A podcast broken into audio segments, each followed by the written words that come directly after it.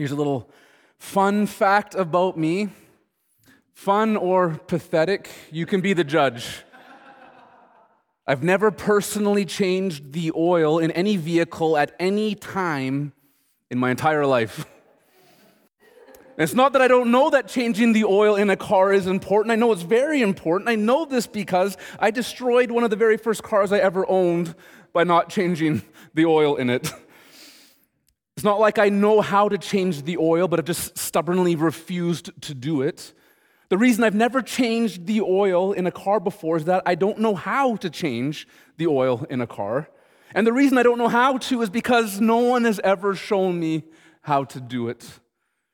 You can know something is important to do and yet still have no idea on how to do it. And I think that's one of the main problems that exists in the church today when it comes to making disciples. Most of us know it's important to do because Jesus plainly told us to do it. After he rose from the dead, he came to his disciples and said to them, Matthew 28 18 to 19, all authority has been given to me in heaven and earth. Go therefore and make disciples. So we know making disciples is important because Jesus just tells us to do it. But if we're honest, collectively as a whole, we don't really do it all that much. And I don't think the reason is because we don't want to do it. I am convinced that it's because we don't know how to. But what if there was a way that we could learn how to make disciples? What if we had a documentary that explained the process of making disciples for us? What if there was a written account that described for us, step by step, the process that led 3,000 people into becoming disciples in a single day? What if we were shown how to make disciples? If we had that kind of information available to us, then we can learn how to do it. And if the church learned how to make disciples, then I think the church could begin to do it way more than it currently is. And here's the good news we do have this information available to us. It's in the Bible. In Matthew 28, Jesus told his disciples to go and make disciples. Then, only a few weeks later, in Acts chapter 2, on the very first day the church is born, after the disciples were praying, after they were filled with the Holy Spirit, we see them begin to make disciples. If we look at how the first disciples made disciples 2,000 years ago, we will see timeless steps involved in the disciple making process. Steps that can and should guide the way the church today should give herself to the pursuit of making disciples. This is the content of our study in the book of Acts this week and next. We're going to study the final verses in Acts chapter 2, and in this study, we're going to learn how to make disciples by seeing how the first disciples did it. In our study last week, Jeff took us from Acts chapter 2, verse 14, all the way to verse 41. In today's message, we're going to double back just a little bit and take an extra look at verses 37 to 41. But before we look at these verses in detail, I want to give you three primers on making disciples right up front. Primer number one if we're going to make them, we need to be able to define what a disciple is. For clarity's sake, when we use the term disciple, we're using it as a synonym for a variety of common titles. When we're talking about making a disciple, we're talking about making a disciple of Jesus, a follower of Jesus, a believer in Jesus, a Christian, someone who has been born again, a child of God. So when we use the term disciple, we are talking about any and all of these synonymous terms. A disciple is a Christian. Therefore, in the Great Commission, Jesus tells us to go out and make Christians.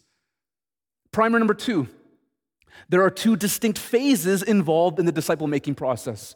Phase number one, this is the initial phase, and this phase involves leading someone who isn't a disciple into becoming a disciple for the very first time. This is a one time event in a person's life that takes place in a single moment in time. This is the act of someone getting saved or being born again. Phase one is what we're going to be examining in this message. And phase two comes next, and it begins the moment after a person becomes a disciple. This phase involves leading someone who has become a disciple in the process of growing as a disciple. Phase two is an ongoing process, a process that takes place over the rest of a disciple's life, because no disciple ever stops growing as a disciple. We'll tackle phase two of the disciple making process when we wrap up Acts chapter 2, looking at verses 42 to 47 next week. Primer number three there are both essential and non essential ingredients to making disciples. This concept is really easy to grasp if we're to think of banana bread. Now, I'm not a stretch, I'm not a chef by any stretch of the imagination, but even I know that there are some essential ingredients to making banana bread. Bananas, for one, are essential. You cannot make banana bread without bananas. You can try, but it wouldn't be banana bread, it would just be bread. There are essential ingredients in banana bread, but there are also some non essential ingredients in banana bread, too. Some banana bread has chocolate chips, and some has walnuts. Some has both chocolate chips and walnuts, and some has neither of them. And in every one of these cases, you still have banana bread. Why? Because chocolate chips and walnuts are not essential ingredients in the banana bread making process. This idea of essential and non essential ingredients applies to the disciple making process. There are steps involved in making disciples that are absolutely essential. Meaning, if you don't have certain ingredients in the process, you don't end up with a disciple of Jesus. You end up with something else. And there are also steps that are non essential. And sometimes these non essential steps will be present in the process of disciple making, and sometimes they won't be. And that's okay e- either way, because they're not essential. We're going to see both essential and non essential ingredients for making disciples in our text, and I'm going to do my best to identify which ones are which. Okay, with those primers out of the way, let's learn how disciples are made. If you haven't turned there already, go ahead and open your Bibles up to Acts chapter 2, verses 37 to 41. And I'm going to give you the very first ingredient you must have if you're going to make a disciple. This is the first essential ingredient in disciple making, and it's the first fill in on your outline. A person must be presented with the gospel message before they can become a disciple of Jesus. They must be presented with the gospel message before they can become a disciple of Jesus. Now, you can substitute the word presented with the word proclaimed, preached, taught, explained, spoken, written, verbalized, or communicated with words. But you get the idea. If the gospel is not presented in words to a person, then that person cannot and will not become a disciple of Jesus. When attempting to make disciples, you can and should be nice to people, spend time with them, build relationships with them, and serve them. But as nice as these things are, they are not a presentation of the gospel message. We see in our text how central the presentation of the gospel message is when it comes to making disciples. Look at just the first four words in verse 37 with me. It says, When they heard this. And if you like marking your Bible, I draw a box around this four word phrase, when they heard this because everything that follows in this passage hinges entirely on what these first four words point to. The rest of this passage does not happen without the reality of these first four words. The they here in the beginning of verse 37 are the thousands of people who were gathered in Jerusalem that day and who witnessed the Holy Spirit being poured out on the 120 believers who were together praying in the upper room. The this in verse 37 is the message that Peter preached to them when they were bewildered at what they were experiencing. The sermon Peter preached to them is found in the verses immediately preceding our text, and the message Peter preaches to them is the gospel. And do you know what happened that day after Peter preached the gospel to them? By the time we get to the end of our passage, we see that there are about 3,000 people who become disciples of Jesus on the very first day the church was born. The church went from 120 disciples in the upper room to about 3,120 disciples in a single day. And none of these people would have been added to the church that day if the crowd didn't have the gospel message preached to them. That's how central gospel proclamation is in the process of making disciples. It's one of the essential ingredients. It's not one of the optional ones. It's not walnuts. Proclaiming the, the gospel is the first domino that has to fall before a disciple can be made. If this domino doesn't fall in the process, no disciples will ever be made.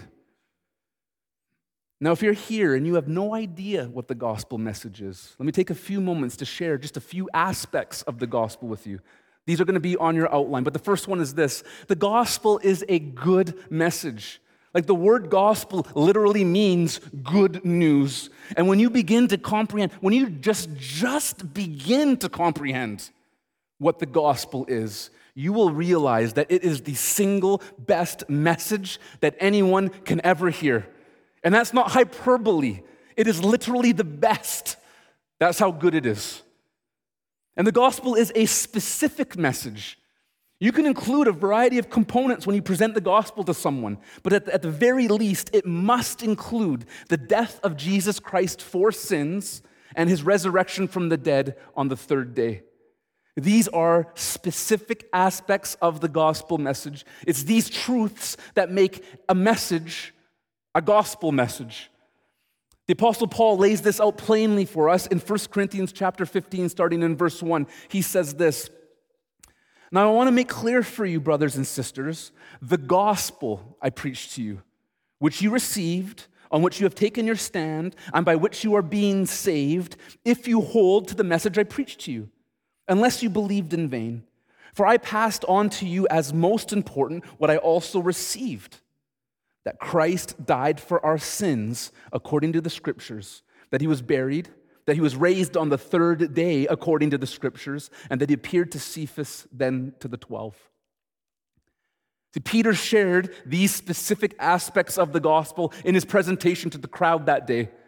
Here's a portion from his sermon declaring the death and resurrection of Jesus. Peter told the crowd these words in Acts chapter 2, verses 22 to 24 and verse 32. Fellow Israelites, listen to these words. This Jesus of Nazareth was a man attested to you by God with miracles, wonders, and signs that God did among you through him, just as you yourselves know. Though he was delivered up according to God's determined plan and foreknowledge, you used lawless people to nail him to a cross and kill him. God raised him up, ending the pains of death because it was not possible for him to be held by death. And then in verse 32, he says, God has raised this Jesus. We are all witnesses of this. So Peter shared the gospel with the crowd that day. And so, if or when you share the gospel with people today, know that you can talk about other parts of the Bible. You can talk about creation. You can talk about the flood. You can talk about the covenant God made with Abraham. You can talk about the love of God. You can talk about all these things and more. But if it's the gospel that you're sharing, then you will include the specific parts of the gospel the death of Jesus for our sins and his resurrection from the dead three days later. These components have to be in the message for it to be the gospel because the gospel is a specific message. And the gospel is a confrontational message. keep in mind that confrontational doesn't mean rude or angry, but it does mean that uncomfortable things are addressed in people's lives when the gospel is shared with them. Let's just walk out, let's walk this out in a hypothetical conversation. You're sharing the gospel with someone and you say, Jesus died for sins. And they reply, Wow, whose sins did Jesus die for? And then you tell them, He died for your sins. And when you do this, you're confronting a person about the wrong things in their life. You're telling them that they have sins. When we present the gospel to people, we have to make sure that they understand that they have sins that Jesus died for. If we don't tell people about their sin problem, they won't have any reason to believe that they need a sin solution. They will not believe they need a solution to a problem that they don't even think exists in their life. I don't know if I need to tell you this, that this approach isn't too popular in the church today. There's an entire movement in the church that was born in the 90s dedicated to doing the polar opposite of confronting people about their sin. It's called the seeker sensitive movement. And this movement is still alive and well today. Adherence to this movement suggests that if Christians talk to unbelievers about things like sin and judgment and hell, that they would only drive people away from God, not draw them closer to Him. So these people decided to only talk about positive things in the Bible love and faith and joy and hope. Safe to say, it is safe to say that Peter was not a proponent of the seeker sensitive movement. Listen to these examples from Peter's sermon to the crowd that day in Acts chapter 2. In verse 23, he says this to them To crowd of thousands, though he, Jesus, was delivered up and according to God's determined plan and foreknowledge, you used lawless people to nail him to a cross. Peter told the crowd, You guys had Jesus killed. And he wasn't finished. Peter finished his sermon off with a bang. Here's the last verse in that sermon, Acts chapter 2, verse 36. Peter, again, speaking to the same crowd of thousands. Therefore, let all the house of Israel know with certainty that God has made this Jesus, whom you crucified, both Lord and Messiah. Peter is standing before a crowd of thousands of people, and he tells them all that not only did they hand Jesus over to be killed by the Romans, but he also told them that they were the ones who were actually responsible for Jesus' death. Looking out into the crowd that day, Peter said, You guys are the ones who killed him, you're murderers. Not exactly seeker sensitive stuff. And that's because the gospel is a confrontational message, it confronts people about their sin. Well, the gospel is also a supernaturally powerful message. Paul says this in Romans chapter 1 verse 16, I'm not ashamed of the gospel because it's the power of God for salvation to everyone who believes. The very words of the gospel, when they leave your mouth and they land on people's ears, these very words of the gospel message have the power to lead a person into eternal life. The words of the gospel message have the power to save a person out of a destiny in hell and save them into a destiny in heaven. The same power that rose Jesus from the dead is the same power that can revive spiritually dead people to life when they hear the gospel message. This is encouraging news because the effectiveness of the gospel message doesn't rest on your or my public speaking ability. The power of the gospel rests in itself. When it's spoken, however it's spoken, it has the power to change people's lives forever. The gospel message is a supernaturally powerful message. And lastly, the gospel is a necessary message. People cannot believe the gospel message unless they first hear the gospel message. Hearing the gospel is a prerequisite to believing the gospel. That's why it's a necessary message. Paul said this in Romans chapter 10, verse 14. A bunch of rhetorical questions. How then can they call on him they have not believed in? And how can they believe without hearing about him? And how can they hear without a preacher? And how can they preach unless they are sent? As it is written, how beautiful are the feet of those who bring good news. People need to hear the gospel message before they can believe it. That's what makes it necessary. So that's just a primer on the gospel message. It's a good, specific, confrontational, supernaturally powerful, and necessary message. And presenting the gospel message to people is like banana in banana bread. It is an essential ingredient to making disciples. You cannot make disciples without it. Now, This next point I'm going to share with you isn't an ingredient in disciple making per se. It's an observation on the effect that hearing the gospel message can have on a person. It's an effect that we see the crowd experience that day when Peter preached to them. Go ahead and write this down, then we're going to talk about it. The gospel message makes people feel bad before it makes them feel good. The gospel message makes people feel bad before it makes them feel good. Let's just keep reading in verse 37. When they heard this, which is the gospel, they were pierced to the heart. And whatever this piercing to the heart means, it doesn't sound like it's a pleasant experience. The author of Hebrews describes this piercing work of the Word of God in more detail. Hebrews chapter 4, verses 12 to 13 says, For the Word of God is living and effective and sharper than any double edged sword penetrating as far as the separation of soul and spirit, joints and marrow. It is able to judge the thoughts and intentions of the heart. No creature is hidden from him, but all things are naked and exposed to the eyes of him to whom we must give an account. So, what's happening to a person when this heart piercing is taking place in their life? When you're pierced by the word of God, the truth of God confronts you, and you can see it's true, and the truth feels bad before it feels good. The inside, invisible part of who you are is spiritually cut open by God so that the real you is exposed. Not the social media version of you that you want everyone to see, the real version of you. The eyes of your heart are open so that you can see what's actually in you. And do you see, and what do you see when this happens? As an unbeliever, you see that you have sinned against God. You see that you are an enemy of His, and you can see that His judgment rightfully rests upon you. And that guilt is heavy. That shame is heavy. That fear of condemnation standing under the weight of God's righteous judgment is heavy. And this is what happens when the Word of God pierces the heart of an unbeliever. It opens them up so they can perceive how awesome God is and how much trouble they are in because of their sin against Him. God already knows these things about the person, He knows it perfectly. He's just letting the person know it for the first time when He allows the gospel message to pierce their heart. This is what happened to those in the crowd that day when Peter preached the gospel to them. And this is what happens to many people today who hear the gospel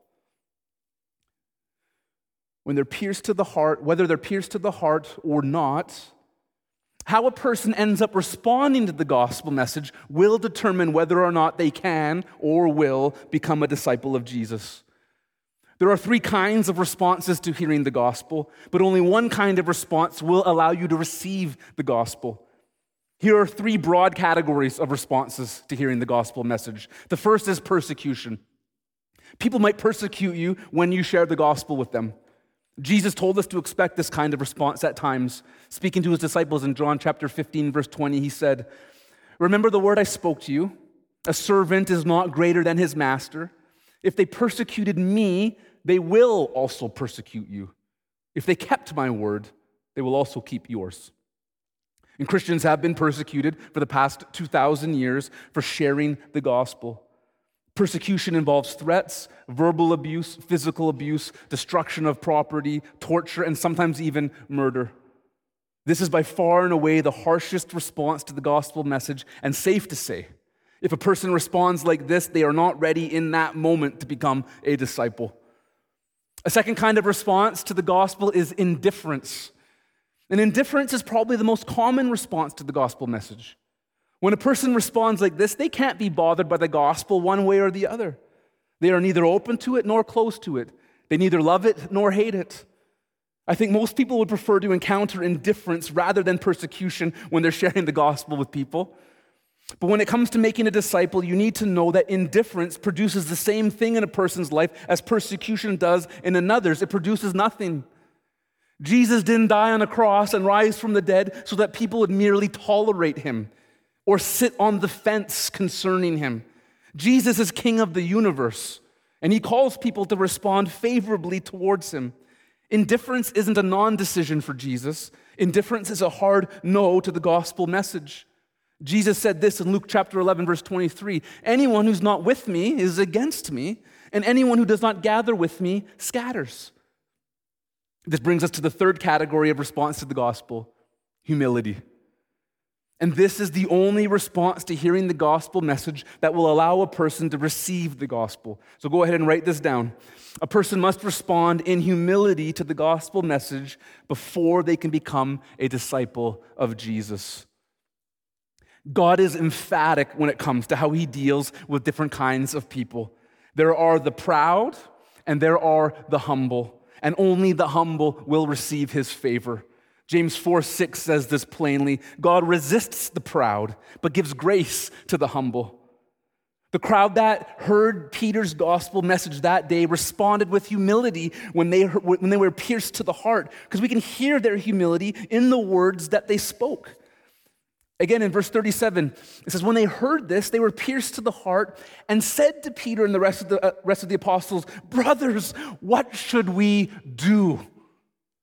And there's not even a hint of pride in the crowd's response that day. Their response to Peter had no strings attached to it. This suggests a humility in their heart. What should we do? Peter, we're not going to try and weasel our way out of this. We've been painted into a corner. Tell us what to do next.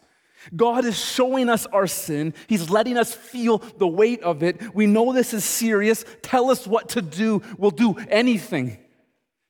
This is a humble response because in it they're placing themselves under the authority of the Word of God. They are submitting to whatever they need to do in light of the heart piercing message they just received. You compare this to a proud response. Because pride can be seen in a person who adds their own conditions to their responses to the gospel message before they even hear what's required of them.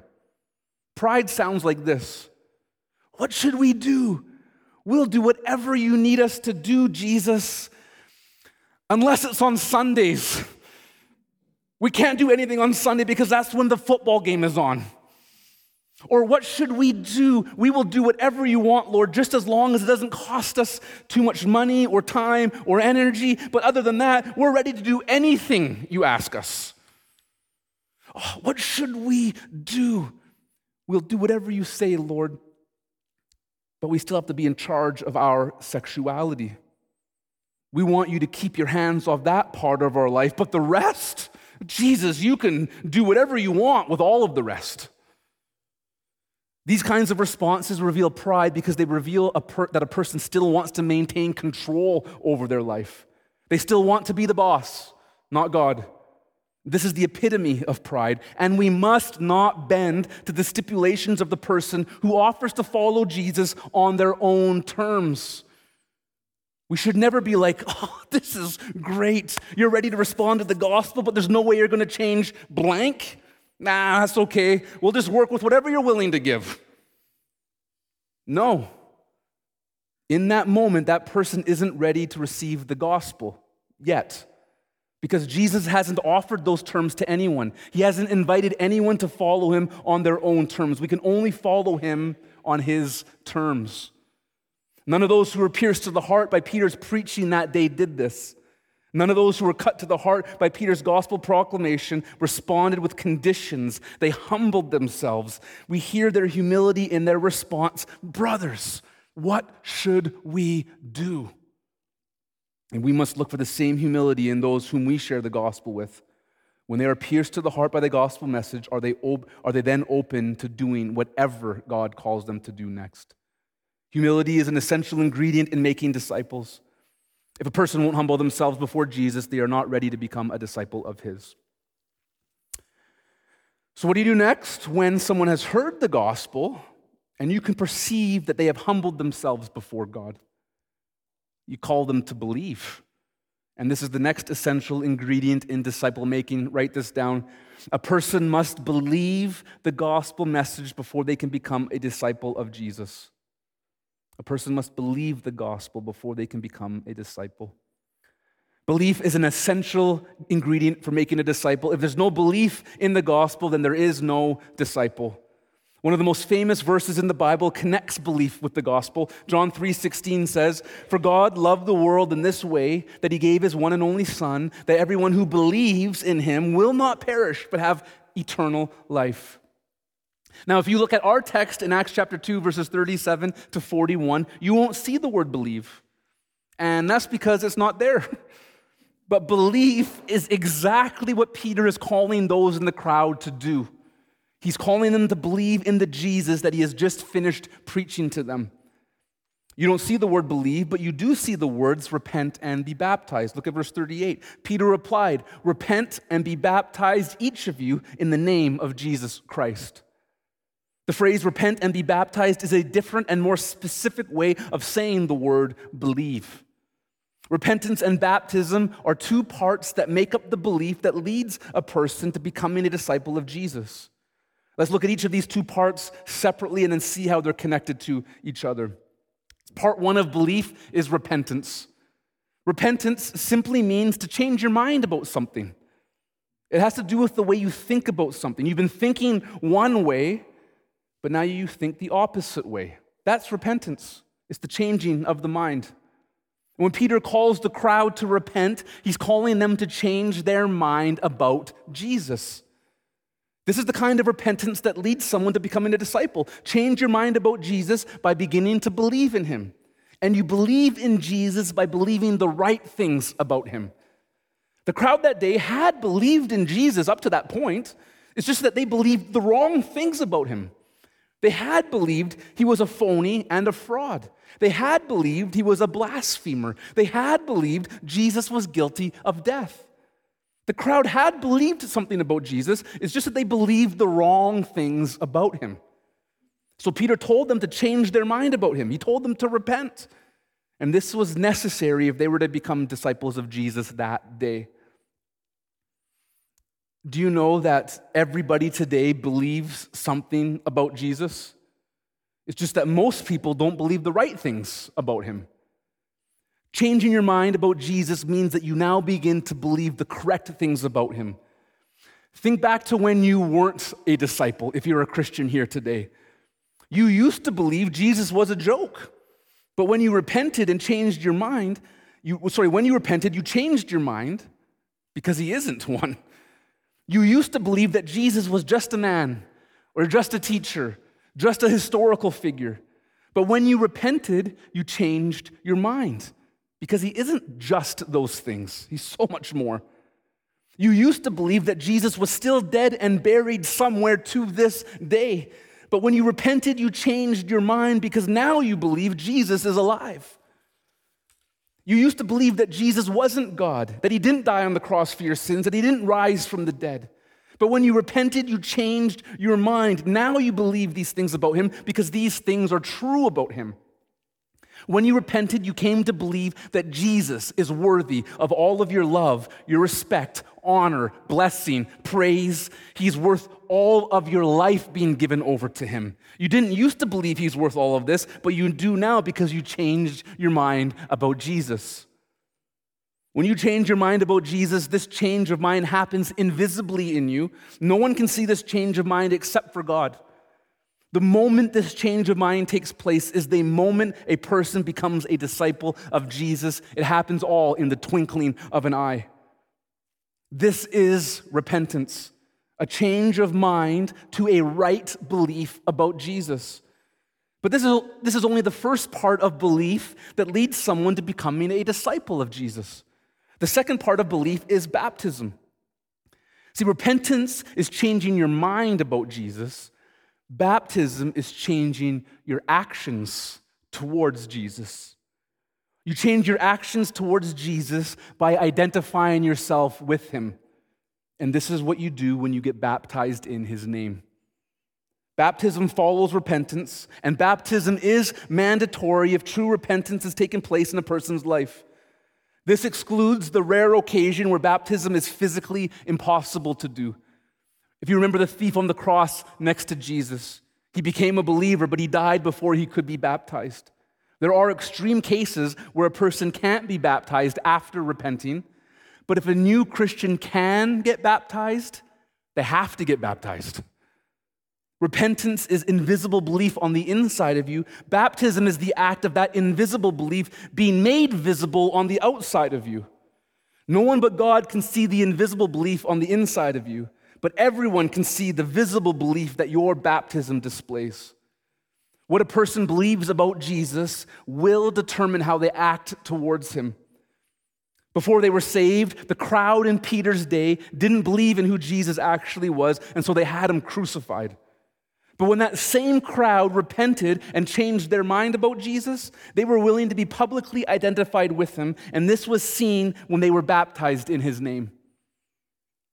Before a person is saved today, they don't believe Jesus, and their unbelief is seen in their rejection of him and their continual disobedience to him. But when a person today repents and changes their mind about Jesus, that belief is seen in their willingness to obey him publicly by identifying with him publicly. Baptism is the first chance you get to identify yourself as a follower of Jesus. Then, once you've been baptized, it's your ongoing obedience to Jesus' commands that identifies you as a disciple of His. Jesus said to His disciples in John chapter 14, verse 15, If you love me, you'll keep my commands. If anyone today says they believe Jesus, but they don't give themselves to obeying Jesus in their life, it means that they might not be believing the right things about Jesus. Because if you believe him, you will obey him. Obedience will not be perfect, but it will be an overarching theme over a Christian's life that other people will be able to see. So you're going to be able to recognize those who have become a disciple of Jesus because these people will have repented.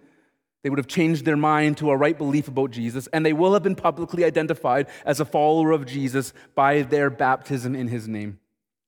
Repentance and baptism is what belief looks like, and this belief is an essential ingredient in making disciples. Okay, so what happens next? What happens when a person believes the gospel message for the first time? When they believe it, what comes next? A whole lot of good stuff. Peter goes on to tell the crowd in the latter part of verse 38 what they get if they become disciples of Jesus. Let me read this for you in verse 38 in our text. Peter replied, Repent and be baptized, each of you, in the name of Jesus Christ for the forgiveness of your sins, and you will receive the gift of the Holy Spirit.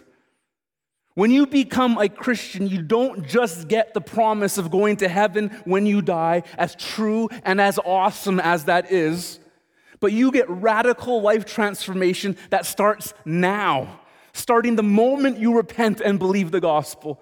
And you get this for the rest of this life before you get to heaven. The moment a person believes the gospel message, some heavenly math is applied to their life. Now, you might be a person that doesn't like regular math all that much, but everybody loves heavenly math when they understand what it is and when they experience it in their life. Heavenly math includes some subtraction and some addition. Heavenly subtraction, God takes your sin away from your life. When you believe on Jesus, the work he accomplished on the cross gets applied to your life. And this work includes the total and complete forgiveness, not of other people's sins, of your sins gone. On the cross, Jesus paid for the sins of the entire world, for all of humanity that has ever lived or ever will live. All sins for all time have already been paid for in full, but not everyone has had this transaction of paid sins applied to their life yet. But the moment you believe the gospel, the sins that Jesus has already paid for get removed from your life because God forgives you of them. God can, God can forgive you of them because the Son of God has already paid for them. The subtraction of sin from a human life is an incredible experience. Guilt is gone from your life because the sins you are guilty of have been removed from your life. Shame is gone from your life because the sins you're ashamed of have been removed from your life. Separation from God is gone from your life because the sin that kept you separated from Him has been removed from your life. All of these benefits belong to the disciple of Jesus because Jesus paid for our sins and he has removed our sins as far as the east is from the west. This is heavenly subtraction. This is what God, this is what God takes away from your life. But he's not done at this point. He still has something or someone to add to your life. Heavenly addition this is what happens when the Holy Spirit, who is God, comes to live inside you. God is added to your life because God's presence fills the life of the new disciple. The Holy Spirit regenerates you. Your dead spirit comes to life. You're born again, and the Spirit of God comes to live in you. You were physically born into this world, spiritually stillborn, meaning you were physically alive, but you were spiritually dead. You had physical life, but you did not have spiritual life. None of us did. This is why our lives are so empty and so jacked up without God. But when you repent and believe in the gospel, you receive the Holy Spirit and you become spiritually alive and you have the life of God in you. Do you have any idea how awesome it is to have the Holy Spirit living in you? The Holy Spirit is the source of spiritual fruit in your life. The Holy Spirit in us produces a supernatural life in us.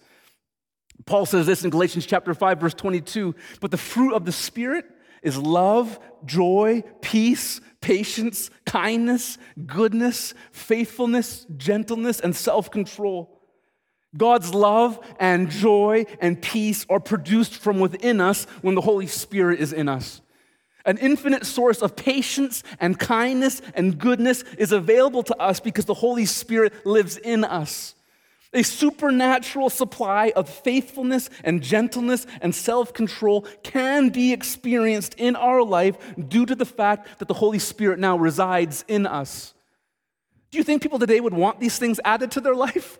You bet they would. Infomercial time. And there's more. The, Holy Spirit gives you power and grace to obey God in your life. Now you have a power greater than yourself that enables you to actually do the good things you want to do. Before the Holy Spirit comes, we might want to do the right thing, but don't have the power to carry it out. But with the Holy Spirit, we now have the power we need to live the kind of life God is calling us to live. And there's more. The Holy Spirit is always with you, you're never alone. When the Holy Spirit comes to live in a disciple, it is God who comes to live in a disciple. And when God comes to live in a person, he never moves out, he never goes on vacation. When God comes to live inside you, he is there to stay forever.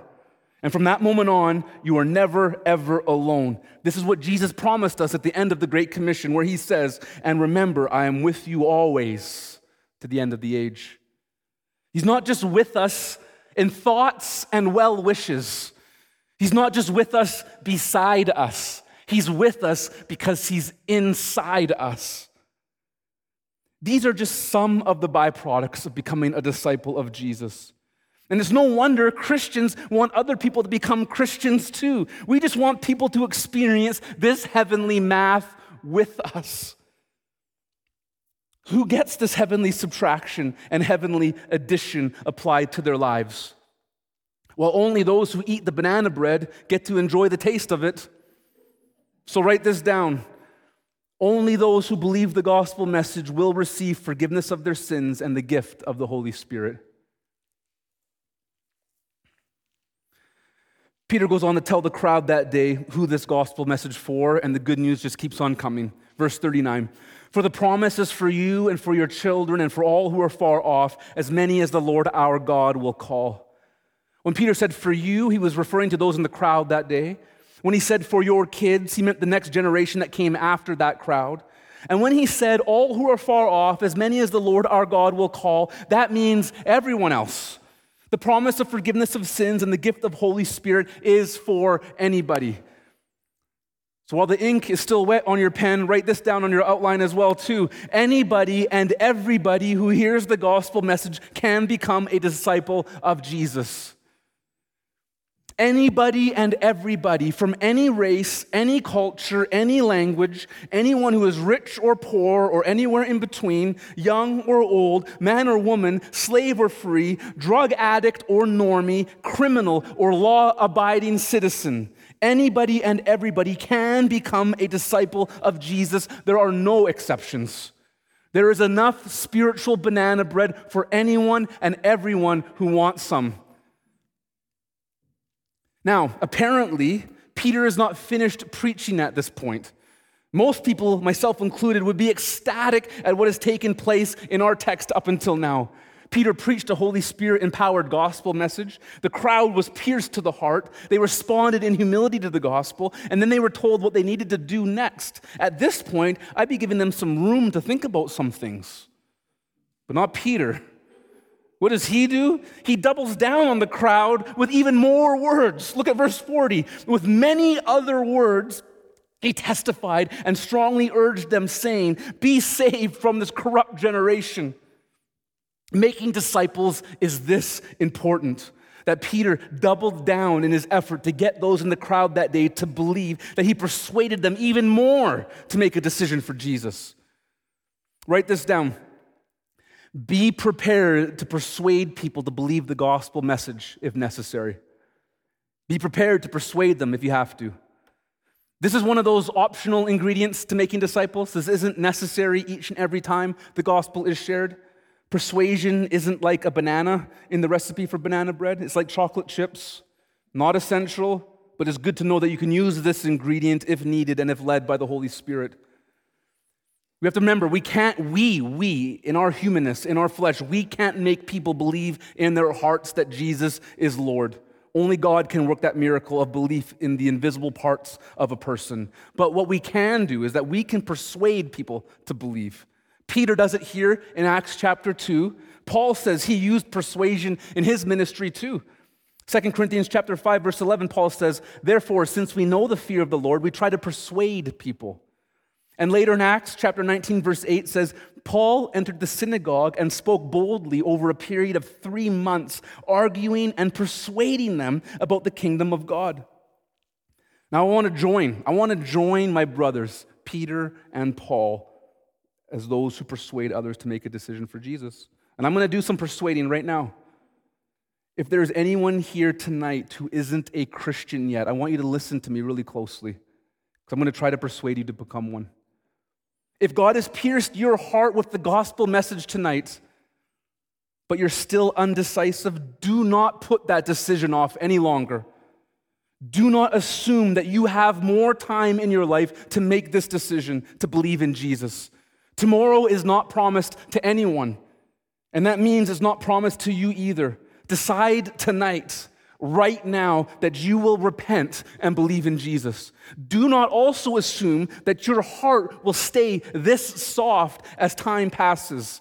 History teaches us that people's hearts don't grow softer to God over time. The opposite happens. The more you harden your heart, the harder it is to believe. Today, listen to me, today is the day of salvation for you. Do, choose Jesus today. Don't leave tonight without doing that. Persuasion done for now. When you're sharing the gospel, when you're sharing the gospel, keep the tool of persuasion tucked away in your evangelism toolkit because you never know when it's going to come in handy. Here's the last verse in our text, verse 41. So those who accepted his message were baptized, and that day about 3,000 people were added to them. The truth is that many people, mo- most people, will not respond positively to the gospel when you share it with them. Be prepared for that because it can get discouraging over time. But here's another glorious truth some people are going to believe it. Some are going to believe. And what do you do when this happens? Write this down. Baptize those who repent when they hear the gospel message. Baptize those who repent when they hear the gospel. Verse 41 is simply describing the working out of the very thing Peter told them to do back in verse 38. They baptized those who believed. They baptized those who repented. They visibly identified those who had invisible belief in their hearts. These were some of the same people who just weeks earlier did not believe Jesus and had him crucified. But they changed their minds about him, and now they wanted the whole world to know that they believed in him now. The ones who believed that day didn't believe secretly.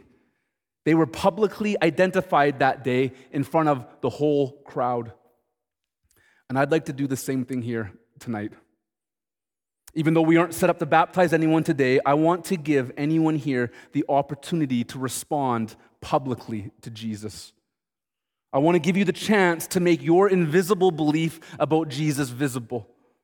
If you are believing in Him right now for the very first time, if you have been pierced to the heart by the gospel message here tonight, if you have repented and changed your mind about Jesus while you're sitting in the very chair you're in right now, if you're believing now for the very first time that Jesus is Savior and Lord and God, and you believe that He died for your sins and He rose from the dead on the third day, if you are believing this for the first time and you want people to know that you are now a Christian, here's what I'm going to ask you to do.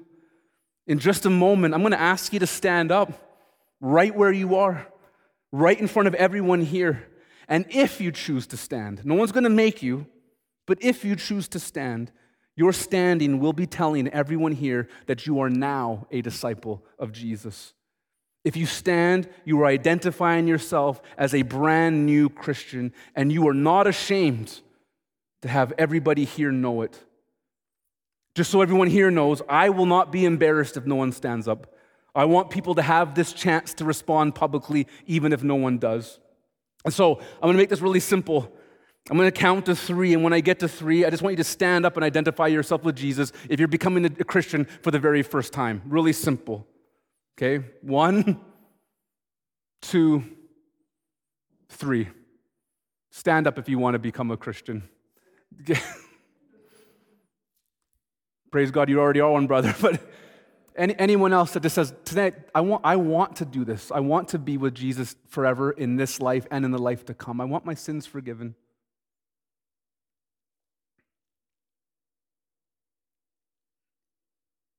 That's okay. I want to remind you guys that that's okay. Because one day, someone will respond. And I want to encourage anyone who might be on the fence. You might be indifferent. You might be not sure. You might be scared. Just keep coming back to church.